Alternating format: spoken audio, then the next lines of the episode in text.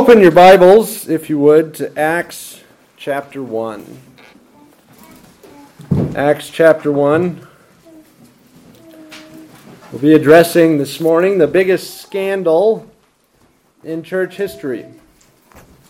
A scandal so big that we have forgotten that it is a scandal. Talking, of course, about the betrayal by Judas Iscariot. So listen now to the Word of God. Acts chapter 1, starting at verse 12. Then they returned to Jerusalem from the mount called Olivet, which is near Jerusalem, a Sabbath day's journey. And when they had entered, they went up into the upper room where they were staying.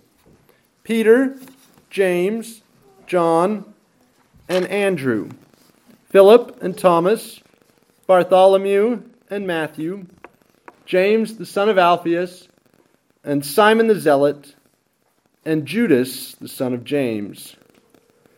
These all continued with one accord in prayer and supplication with the women and Mary the mother of Jesus and with his brothers.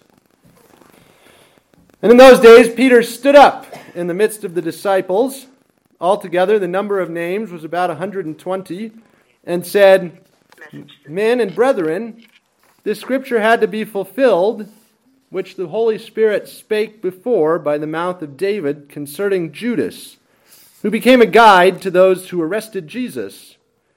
For he was numbered with us and obtained a part in this ministry. Now, this man had purchased a field with the wages of iniquity, and falling headlong, he burst open in the middle and all his entrails gushed out. And it became known to all those dwelling in Jerusalem. So that field is called in their own language Akeldama, that is, field of blood. For it is written in the book of Psalms, Let his habitation be desolate, and let no one live in it, and let another take his office. Therefore, of these men who have accompanied us all the time that the Lord Jesus went in and out among us, beginning from the baptism of John to the day when he was taken up from us, one of these must become a witness with us of his resurrection. And they proposed two Joseph called Barsabbas, who was surnamed Justus, and Matthias. And they prayed and said, You, O Lord, who know the hearts of all, show which of these two you have chosen to take part in this ministry and apostleship from which Judas by transgression fell, that he might go to his own place. And they cast their lots, and the lot fell on Matthias, and he was numbered with the eleven apostles. Let's pray. Heavenly Father, thank you that you provided a replacement for Judas Iscariot. Lord, we pray that you would help us to gather for prayer and preaching as the early church did, that you would help us to walk by the Spirit who has now come. Thank you for the foundation of the apostles and prophets, which through your will was completed in time for the Spirit to come. Father, help us today to hear your word and to learn from it and to be ready for insignificance, for scandal, for apostasy. Lord, we need your help for these things. In Jesus' name, amen.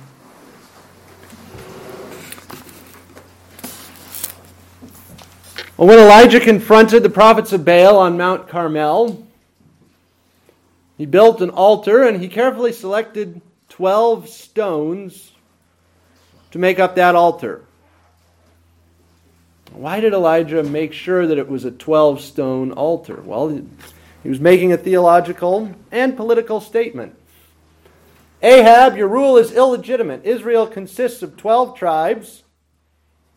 That's where God's presence is with the 12 tribes. And by claiming to rule just 10, you're already telling us you're not God's anointed. Well, similarly, in this chapter, Peter stands up and says, We must have 12. The Spirit of God will descend on the church when the church is ready, and the church is not ready if we're missing an apostle. You can't found the church on a foundation of a rotten apostate apostle like Judas Iscariot. Remember, Luke is trying to tell us about the certainty of the kingdom, to reassure us that these things really are certain. And so, the first incident he shows us after the ascension is this matter of choosing a replacement for Judas. The kingdom was done by the book, above board, in the proper way, according to the official channels. This was not a fly by night or half baked operation, if I can shove as many cliches as possible into one sentence. That is the message that Luke is presenting us as he tells the story of the selection of Matthias. The selection of Matthias is not important so that we can follow the career of Matthias with interest through the rest of the book. He vanishes after this chapter, as do most of the other apostles. No, Peter doesn't tell us about Matthias because he personally is important, but because he's numerically important. There must be a dozen apostles for this thing to be legitimate, for this to be the new Israel with 12 tribes. That's what Peter preaches, that's what they do, and that's what Luke records to tell us yes, the kingdom is certain. The church is legitimate. The church is just what God wants it to be. What Luke has to show us is that we are the new Israel, and therefore we need to gather for prayer and for preaching. And we need 12 apostles to be our foundation. We'll look at what the church did, and then we'll apply that in terms of what the church should do today. What the church did, well, after the ascension, they returned to Jerusalem from the Mount of Olives, a Sabbath day's journey from Jerusalem. Not everything in the book of Acts has a spiritual application. The early church fathers found it, found a spiritual application in this verse by saying, Whoever doesn't complete the Sabbath day's journey of worshiping Christ on a weekly basis will not ascend to heaven with him. That's why Luke mentions the Sabbath day's journey here. Not sure that that's correct. Maybe Luke is just trying to say the Mount of Olives is not very far from Jerusalem. But in any case, they return and they gather. They go into the upper room where they were staying, and he lists the 12 apostles, or the 11 Peter, James, John, Andrew, Philip and Thomas, Bartholomew and Matthew, James the son of Alphaeus, and Simon the Zealous, and Judas the son of James. All the lists of the 12 apostles are broken into three groups of four, uh, as is this one. They all start with Peter, and the second set of four always starts with Philip. Kind of interesting, this pattern seen throughout the New Testament. But anyway, why does Luke record them? Well, to remind us somebody's missing. It's been a bit of a scandal. We'll talk about that in just a moment. But they gather, and it's not just the apostles, it's the whole church. The women, Mary, the mother of Jesus, his brothers, in fact, about 120 people. And Luke describes them in a really strange way. A way so strange that every English translation has excised it from the text. The Greek says the crowd of names was 120. King James, New King James replaced that with the number of names, and most newer translations just have something like the number of persons. Luke doesn't say the number of persons, he says the crowd of names. Now, you've probably never heard that phrase or used that phrase before, nor does it appear elsewhere in Scripture. What does Luke mean by saying the crowd of names? It seems to me that he's saying it's a crowd. It's a big group, right? That's what a crowd is. But it's not an anonymous crowd. This is a crowd where everybody is a somebody. Everybody in this church, and it's a big church 120 people, it's a crowd. They all have a name.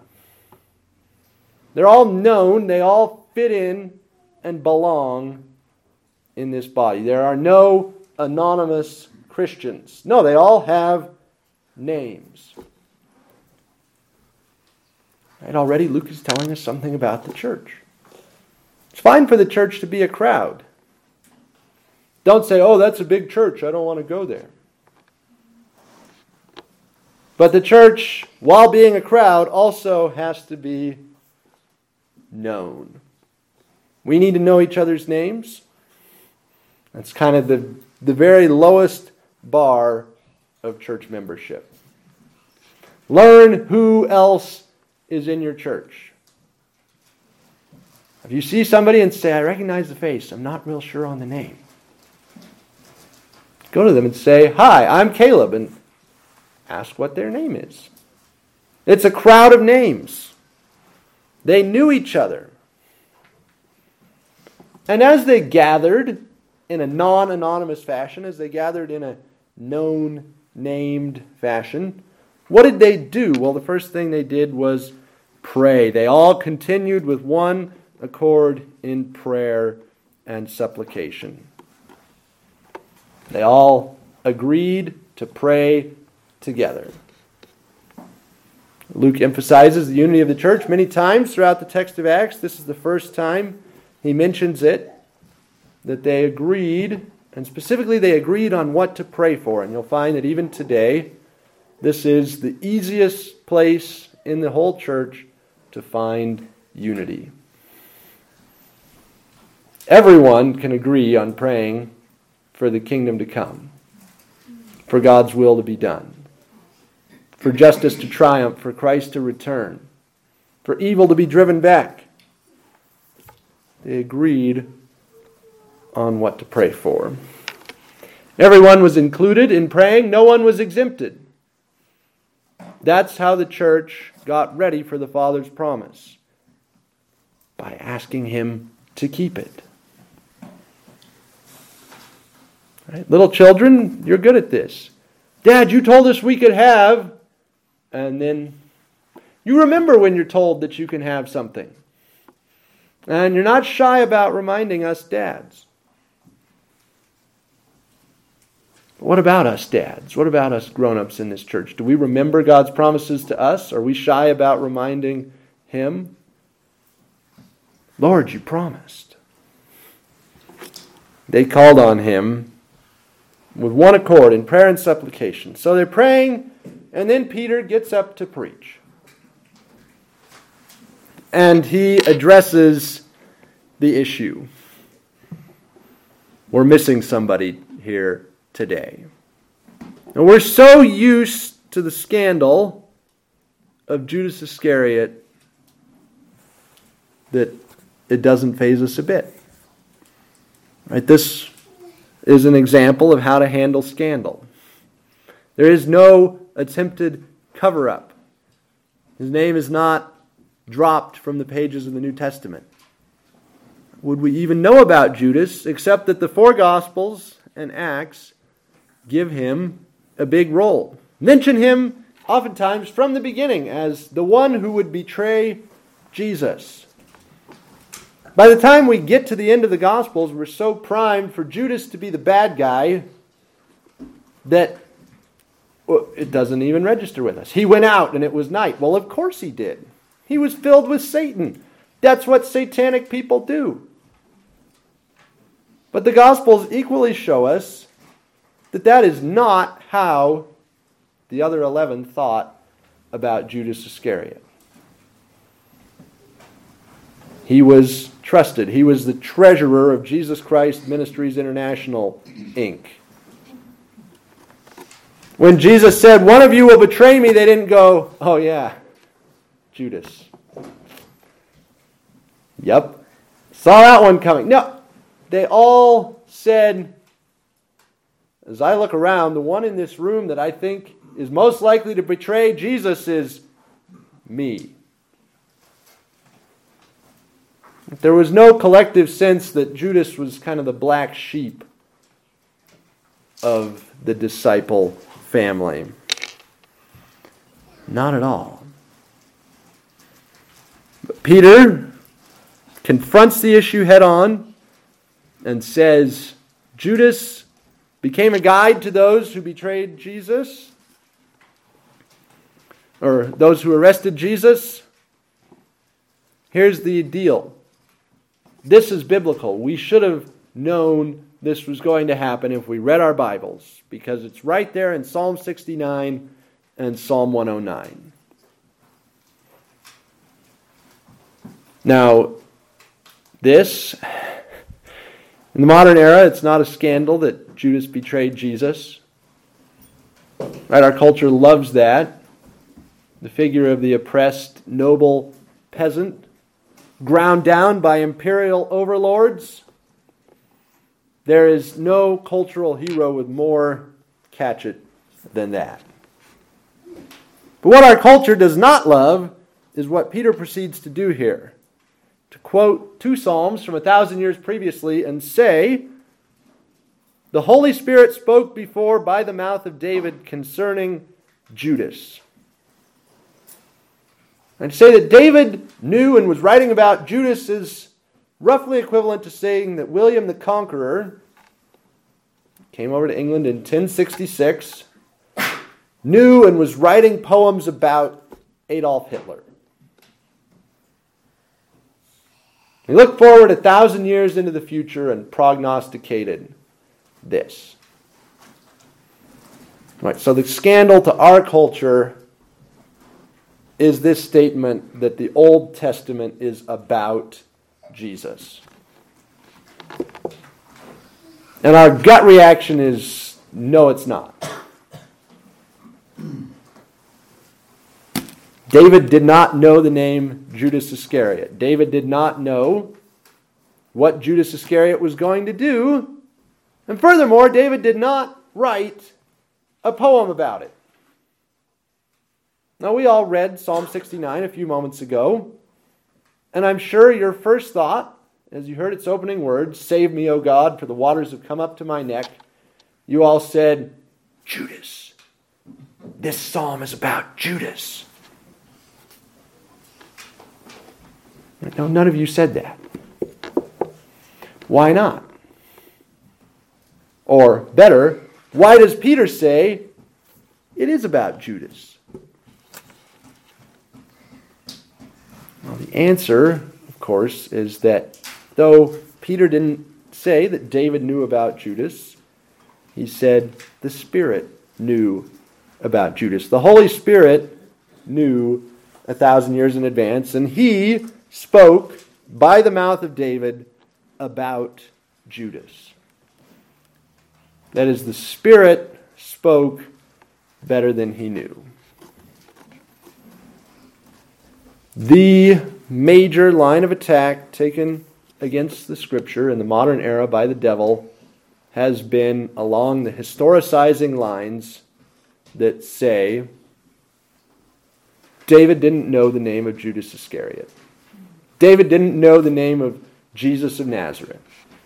Nor did Moses, nor did Ezra, nor did Isaiah, nor did any of these other things. In fact, the Old Testament is some sacred writings compiled by Hebrew priests around 5 600 BC. And the entire New Testament is based on a fundamental misunderstanding of these documents and hijacking them for the purpose of building up this messianic teacher figure. That's what we've been told, that's what's repeated in the halls of academia. That is the line taken by most, the vast majority of books on the Bible, uh, by things from mainstream outlets, right? If you read a story on the Bible in any kind of national publication, Time or the New York Times, they're going to take that line. If you listen to a teaching company course on the New Testament, that's what they'll tell you because they're allergic to the Holy Spirit. The Bible is thoroughly natural. It was indeed written by ordinary human beings with pen and ink, but it's also thoroughly supernatural. And it's the words of the Holy Spirit as well as the words of David, Isaiah, Moses, and the rest. Peter addresses the scandal of Judas. We, in our day, turn to the unbelieving world and address the scandal of the New Testament's use of the Old Testament. And we say, no, if you read the Old Testament correctly, it really is about Jesus. Psalm 69 really is about Judas. In what sense? Well, in the sense that Psalm 69 describes the attacks made by the enemies of God on the Lord's anointed. David speaks as the Lord's anointed, and he says, The waters have come up to my neck. I'm in deep trouble. These people are out to get me. Lord, curse them.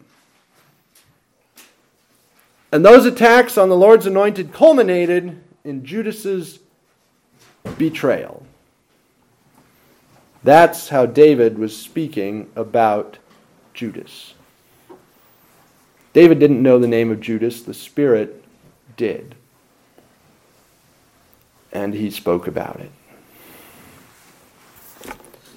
So Peter quotes from Psalm 69, quotes from Psalm 109. He applies these scriptures to the congregation in front of him. Let his habitation be desolate, let no one live in it, let another take his office.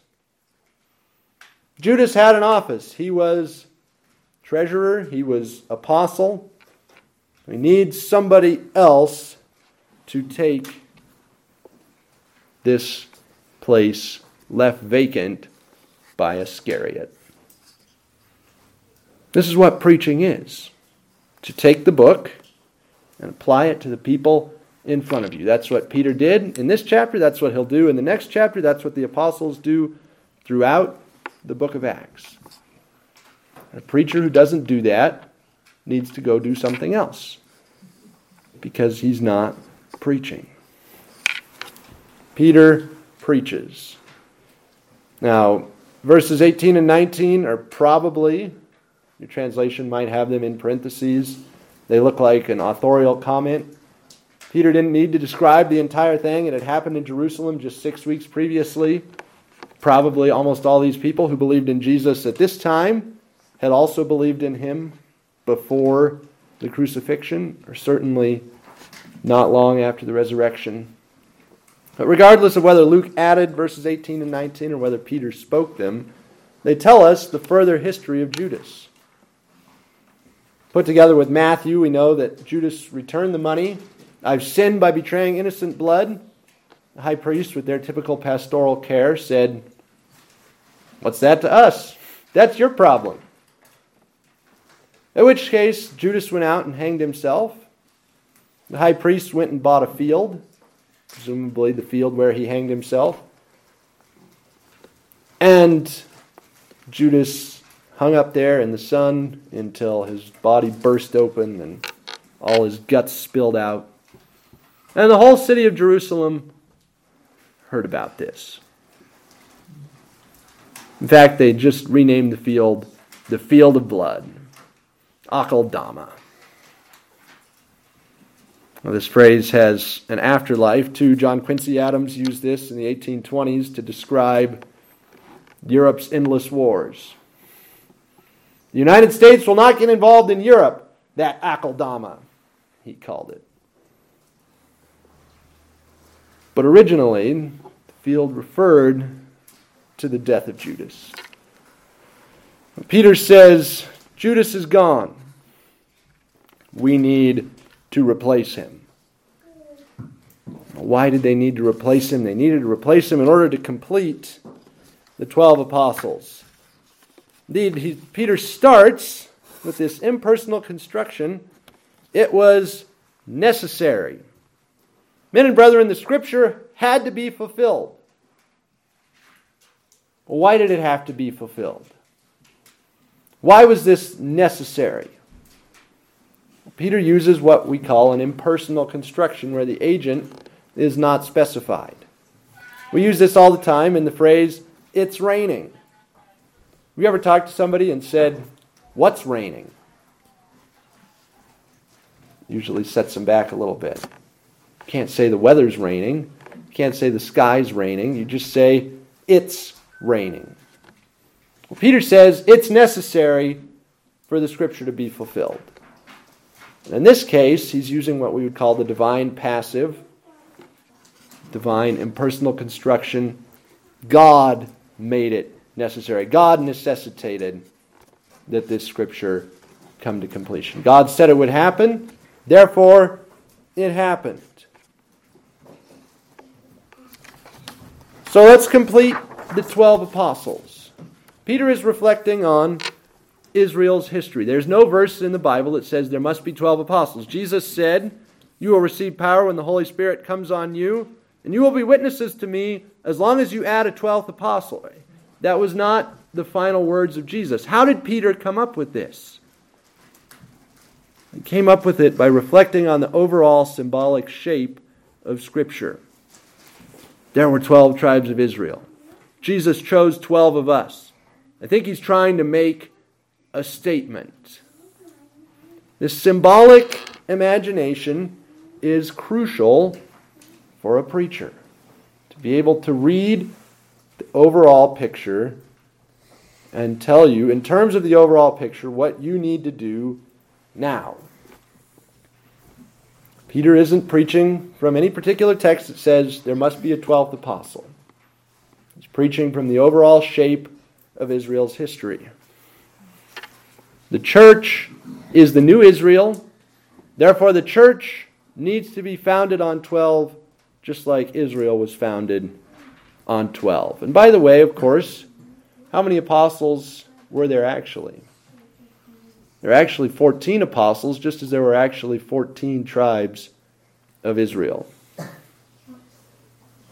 Jacob has 12 sons. The oldest of those, Reuben, gets booted out of the list of tribes because he violated his father's concubine. And then Joseph also gets booted replaced by his two sons, Ephraim and Manasseh. So one of those, of course, replaces Joseph, the other one replaces Reuben. But in Revelation, the tribes of Reuben and Joseph come back. Ephraim and Manasseh are not mentioned in the book of Revelation when John lists the 12 tribes. Why? Because there are actually 14 tribes. The 12 sons of Jacob plus Ephraim and Manasseh. That's 14. And in the New Testament, the exact same pattern recurs. There are 12 original disciples. Judas gets booted. Matthias gets added, that's 13. And then Paul gets added, that's 14. Is there significance to that? I think it's significant because it's highlighting, once again, the symbolic nature of these numbers. Yes, 12 tribes of Israel. Yes, 12 apostles in the church. But if you count everyone who legitimately bore that title, there's actually 14 of each. But the headline figure is 12 because that's the symbolic number of completeness. 12 tribes of Israel, 12 apostles of the church.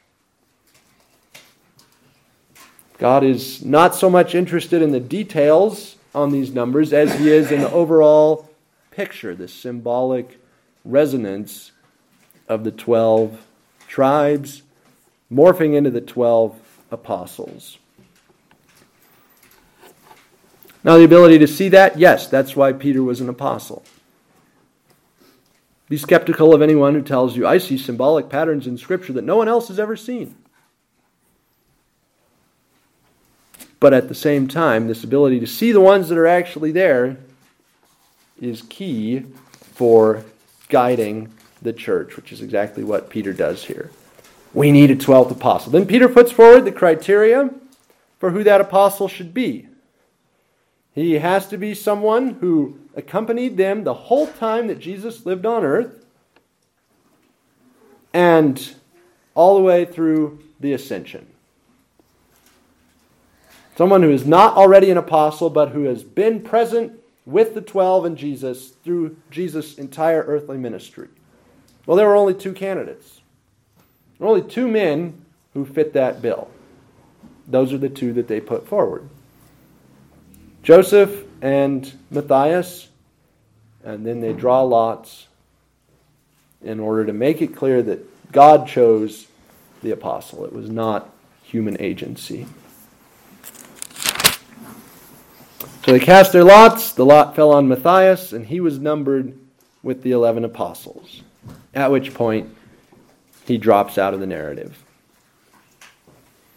What does the church learn from this? Well, like them, we need to gather. They gather together as a crowd of names, we gather together as a crowd of names. And when we gather, we need to pray. Unified prayer is the hallmark of the church. The first thing we see the church doing in this era between the ascension and the second coming. That's why the elders of this church have established two prayer meetings. Right? You should pray together with your family. Absolutely. Christians pray together. But you should also pray together with your church family. A better way to put it is that if you never engage in united prayer,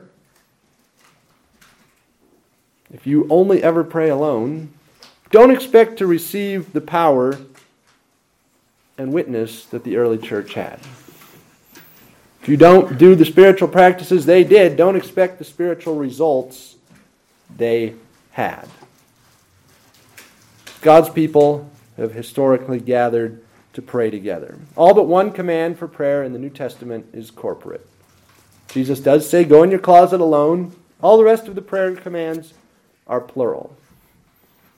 Pray, y'all. Y'all pray together as a group. If you only talk to your father at family gatherings, you're not as close to him as you should be. If you don't talk to him even there, there's something wrong with you.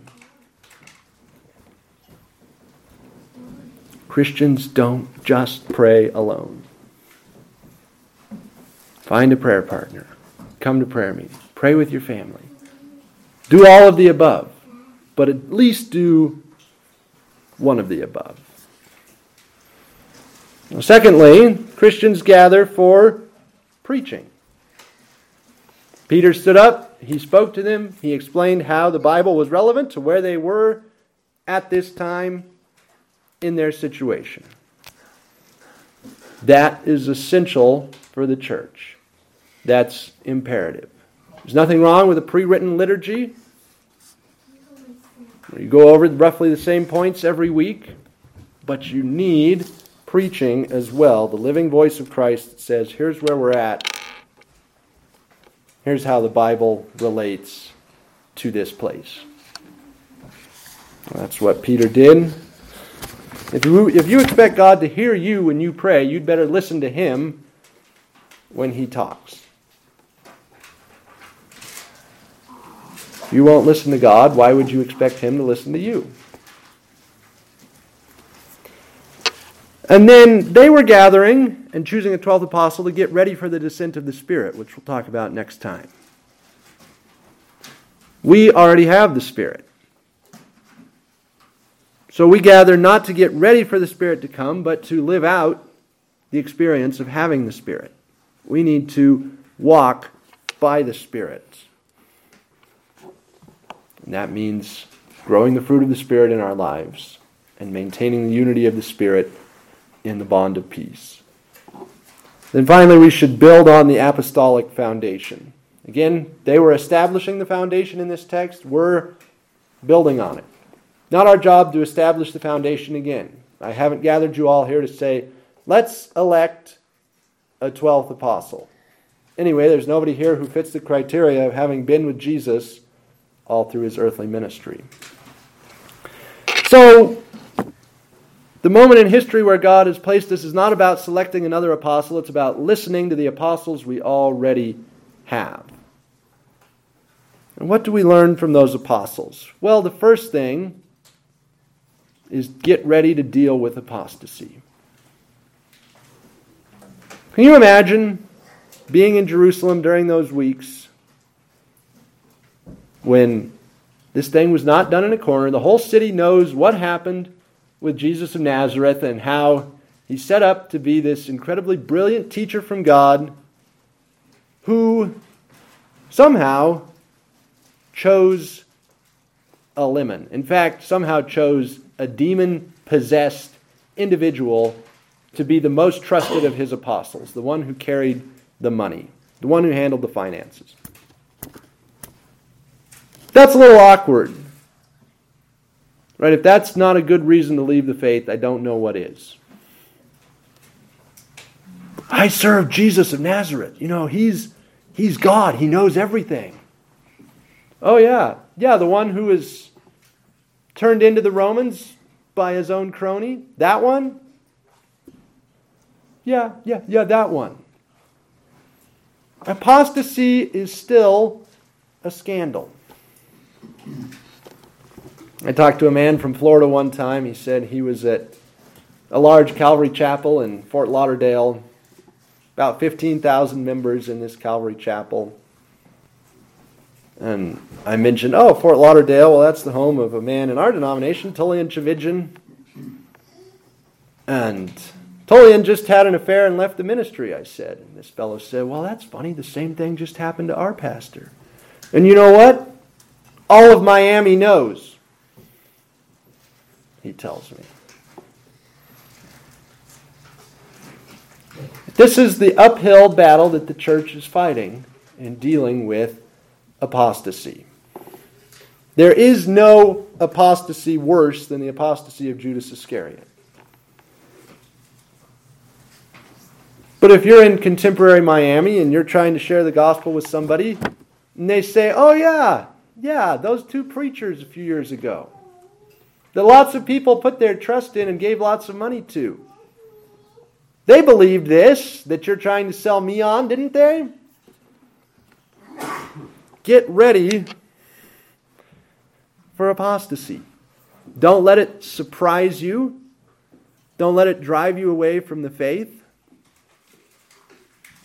And expect, therefore, to be ridiculous. I serve God Almighty, creator of heaven and earth, the omniscient one, who handpicked his betrayer. You know, I told you before how I've enjoyed mocking the poor woman in Fort Collins who ran this little shop called Psychic Readings by Kay on the corner of Harmony and, oh, I forget the other street down there on the way to Sam's Club. Anyway, she was murdered one day by her ex husband. What's the punchline? Didn't see that one coming. Well, Jesus, we're preaching that he knows everything. And what do the people of Jerusalem, the good people of Jerusalem, say? Oh, I didn't see that one coming. That's who we serve. We serve a Messiah who chose Judas Iscariot, the mother of all scandals.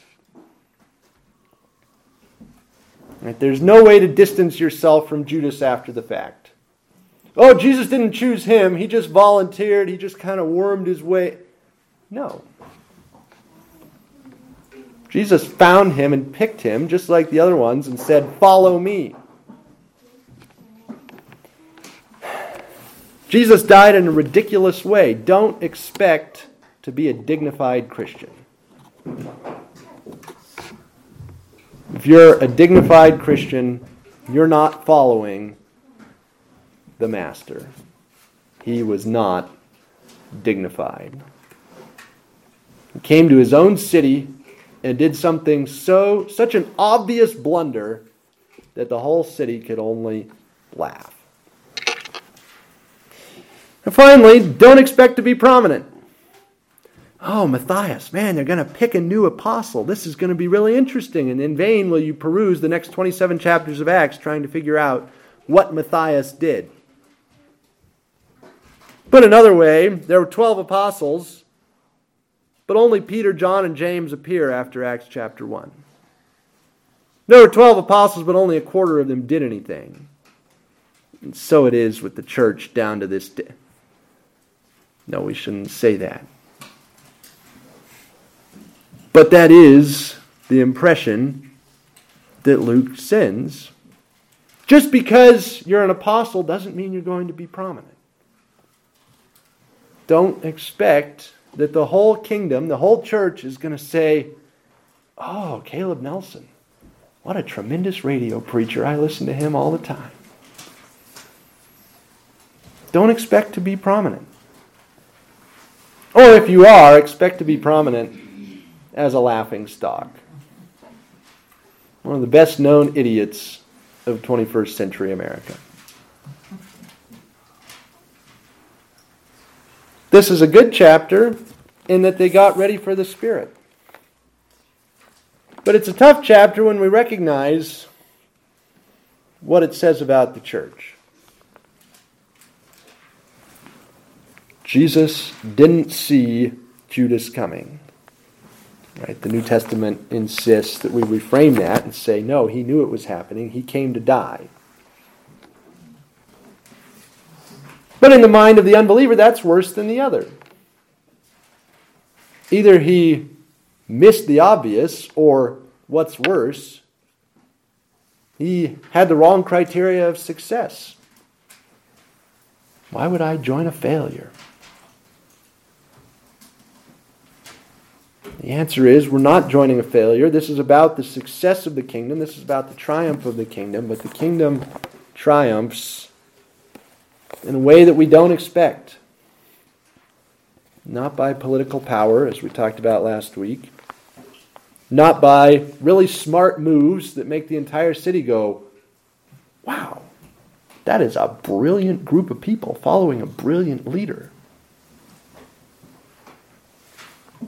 Not how the kingdom comes. No, we gather, we pray, we preach. We walk by the Spirit and we build on the foundation of the apostles. And the world looks on and says, That is so stupid, I can't even tell you how dumb that is. But we're not doing it to impress the world doing it because we love Jesus. Let's pray. Father, we don't want to be ridiculous. We hate being laughing stocks. We desperately want to see embarrassing scandals and incidents coming and start damage control immediately. Father, we thank you for the openness of your word that tells the truth, that reveals the scandal, makes no effort to hide it, and in fact embraces it and says, Your son loved us enough that he came to die. And he deliberately chose someone who would betray him to the death he came for. Lord, forgive us for our addiction to the limelight, for our love of looking good We pray against apostasy within our own congregation, our own denomination, our own country, against apostasy throughout your church around the world. Father, it must needs be that offenses will come. There must be heretics among us. Don't let us stumble on those stumbling stones. Don't let us be disturbed by those scandals. And help us instead to recognize that your Spirit knew all about it millennia ago. He predicted it, He wrote about it in Psalms. Thank you, Father, that the New Testament really is the fulfillment of the Old. Help us to trust your Son today as the one that David wrote about and as the one who will set the world right. We pray these things in Jesus' name. Amen.